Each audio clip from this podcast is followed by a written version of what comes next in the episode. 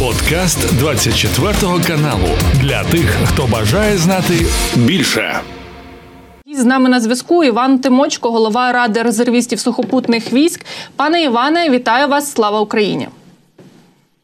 Вітаю, слава Україні! Радий вас бачити.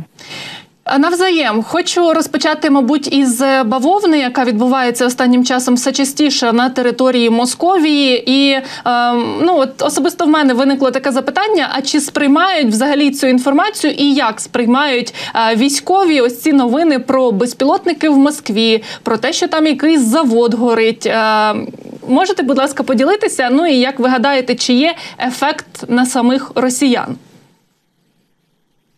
Е, власне, будь-яка бавовна, будь-яке ураження ворожих об'єктів завжди українськими військовими сприймається на ура, хоча б з тієї сторони, що чим більше згаряє, знищується, палає на їхній території, тим менше цієї зброї прийде до нас і тоді в будь-якому випадку їх легше нищити. Але насправді ми розуміємо, що бавовна це симбіоз великої роботи, таланту, розвідки армійців, військових, складних погодних обставин.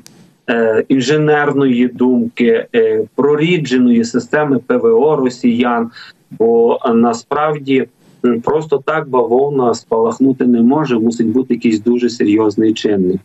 І насправді це ще для нас, я вам скажу, це теж має бути певною наукою, оскільки ми побачили, що якщо беремо навіть оцей завод, так найважливіше, що що перед цим було в, в публічному доступі, росіяни продемонстрували, як з цього заводу виїжджають танки, і вони розшив до цього паралельно мали сюжет, в якому розповідали, що аналоговні тепловізійні приціли, які були на танках. Е, французькі через санкції вони не можуть встановляти, вони поставили свої.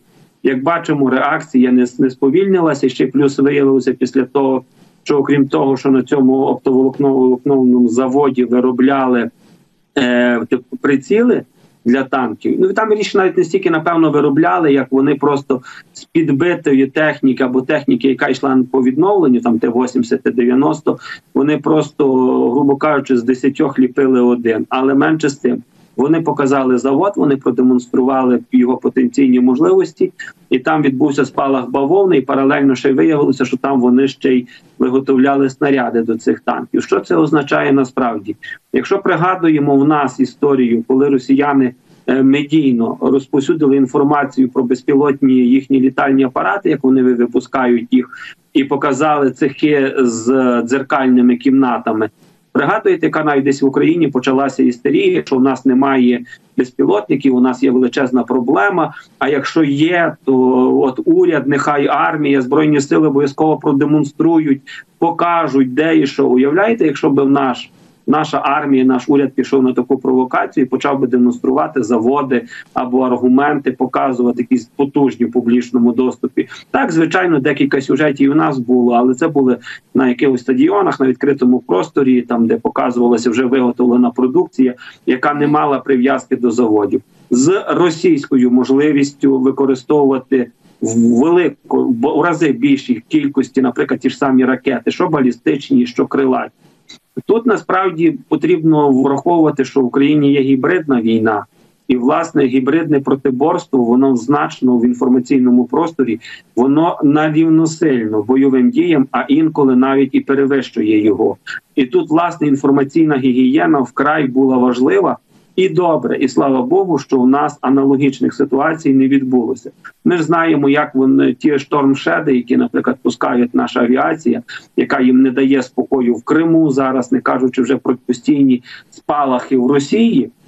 Е, звичайно, що вони намагаються полювати за нашими аеродромами. Ми ж знаємо, що деякі декілька разів ракетні обстріли вони вчиняли, але слава Богу, наше ПВО біля цих е, аеродромів е, звичайно спрацьовує на відмінно, бо кожний день бавовна в Росії. Е, звичайно, вона напевно випадкова, але вона не випадкова.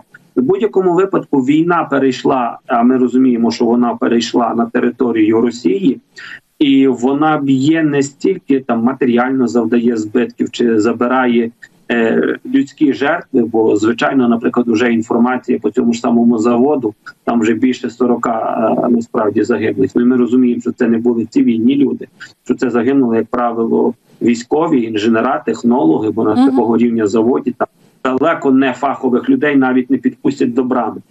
І ми розуміємо, що власне в такій інформаційній війні важливо зберігати свій ресурс і, і має згаряти, знищуватися ворожий. Але що ще важливо, щоб гарантія Путіна для росіян, що війна не прийде на їхню територію, як бачимо, обламується. Донедавна він це обіцяв кримчанам і приїжджав туди в Крим. А як бачимо, в Криму ні, ні дня без вибухів на складах, на аеродромах. Тим паче там абсолютно законні цілі, і Україна по великому рахунку не приховує, що це ми вражаємо, тому що це окупована територія України. Тоді як на території Росії, оця невизначеність, оце не, не, не усвідомлення того, що може куди прилетіти, насправді дуже деморалізує російське населення. Одне їхати грабувати в Україну і привозити якісь накрадені речі і намагатися на них жити в Росії. Інше, коли в будь-якому випадку, які е, росіяни, які намагалися там безпечно жити в себе на території з награбованим, розуміють, що е, це просто перший етап, коли знищуються заводи, е, адміністративні об'єкти. А рано чи пізно і прийде черга до тих. Хто е, так чи інакше вмочив руки в кров українців, і це це дуже дуже серйозно деморалізує їх, враховуючи їхню ідеологію великої імперії і їхню е, філософію, що русський самий непереможний, його ніхто не торкнеться. Виявляється, що може торкнутися. І що важливо, якщо враховувати той момент, що найбільше це впливає на російську молодь. І найбільше відтік власне молоді і мізків, в першу чергу колишніх працівників там міжнародних фірм, це спричиняє до того, що росіяни зараз не можуть оголосити загальну широкомасштабну мобілізацію, тому що коли вони оголошували у свій час, пригадуєте, скільки там за різними цифрами до трьох мільйонів молодих чоловіків виїхало з Росії. Ну це величезна демографічна криза для них. А зараз оголошувати мобілізацію щоб їхати воювати на в Україну, аля спасати Росію, тоді, коли в самій Росії все починає спалахувати горіти. Звичайно, що це дуже несе на собі серйозний деморалізуючий фактор.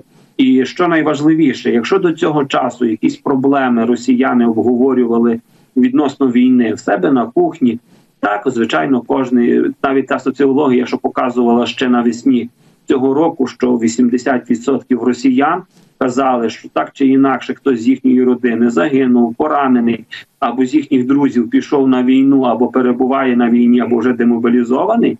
І проблема обговорювалася рівень кухонь. То ці удари зараз обговорюються в російському медійному просторі.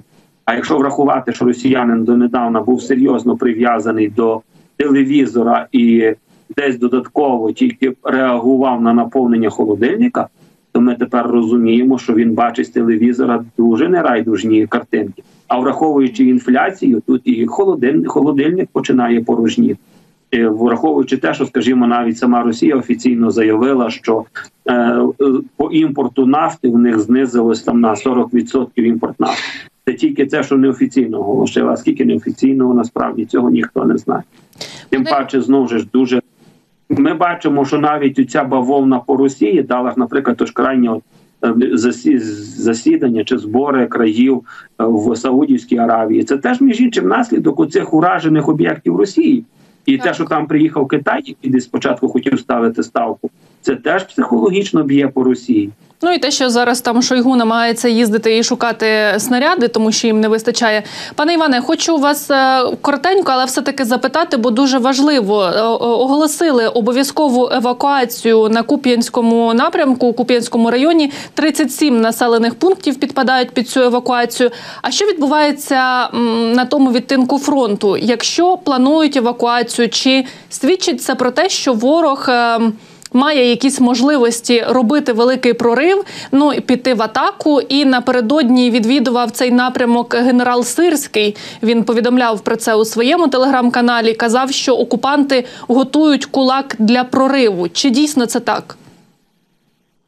Е, Якщо є інформація про те, що готується, і про е, прорив, і готуються превентивні заходи, це свідчить тільки про те, що ситуація в будь-якому випадку контрольована. І якщо є розуміння, що ворог буде пробувати робити прорив на цьому напрямку, ну це вже операція, яка розсекречена. Вона як мінімум не є несподіваною. Е, друге, і це дуже важливо, що евакуація населення має відбуватися в такому випадку, оскільки ворог для активності підсилення піхоти або штурмових дій завжди використовує артилерію середньої там дальньої е, дальної е, дальності то ураження. Тому, звичайно, для того, щоб вивести превентивно цивільне населення з під удару, ми пригадуємо, аналогічна ситуація проводилася в свій час в Авдіївці, коли розглядалося розуміння того, що ворог може пробувати штурмувати на Авдіївку. Це було взимку цього року. А от уже, наприклад, тепер ми з під Авдіївки маємо першу інформацію про те, що навіть нашим військам вже вдалося їх посунути. Якщо якщо е, цивільних відселити, евакуювати, вивести з потенційних зон ураження, це збільшує автоматично поле діяльності і можливості для збройних сил. Це також дає можливість не займатися в кризовій ситуації евакуацією цивільних, і це дає можливість військам більше точніше, детальніше налагоджувати власне зону оборони. І що найважливіше, і це теж треба визнавати що е, дається можливість вивести тих е, громадян, які потенційно можуть бути або не громадян, які можуть потенційно свідомо, несвідомо працювати на користь ворога. І чим більше буде виведено населення в таке евакуйовано заздалегідь визначені місця на заздалегідь визначені пункти евакуації, це дає можливість убезпечити військо від того ж самого зливу інформації. Це дає можливість війську е, пересуватися менше помічно і бути більш впевненим, коли наступає ворог для маневру. Насправді це дуже величезний комплекс заходів. І сам фактор того, що якщо така евакуація відбувається, це важливо, бо значить вже зроблені протоколи.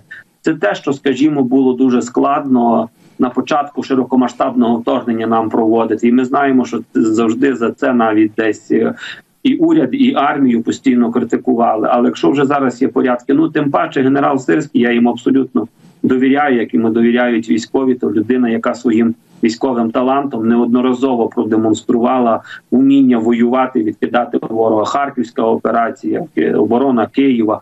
Ну це все все його робота, все успіхи його військового досвіду, таланту. Тому звичайно, що і не дивно, що власне Сирський керує на найбільш таких, умовно кажучи, небезпечних напрямках звільнення Бахмуту, який знову ж класичний приклад, коли майже ніхто не вірив, що Бахмут буде де буде, буде проведена операція по деокупації. Сирський казав, коли росіяни зайшли, що це для них нашоловка. Майже ніхто не вірив. Тепер ми бачимо, що в Бахмуту для російських сил є абсолютно всі передумови для оперативного оточення. Здавало би це нонсенс, але це є факт.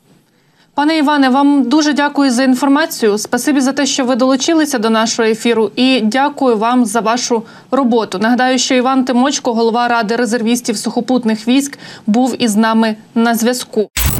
Це був подкаст для тих, хто бажає знати більше. Підписуйся на 24 канал у Spotify, Apple Podcast і Google Podcast.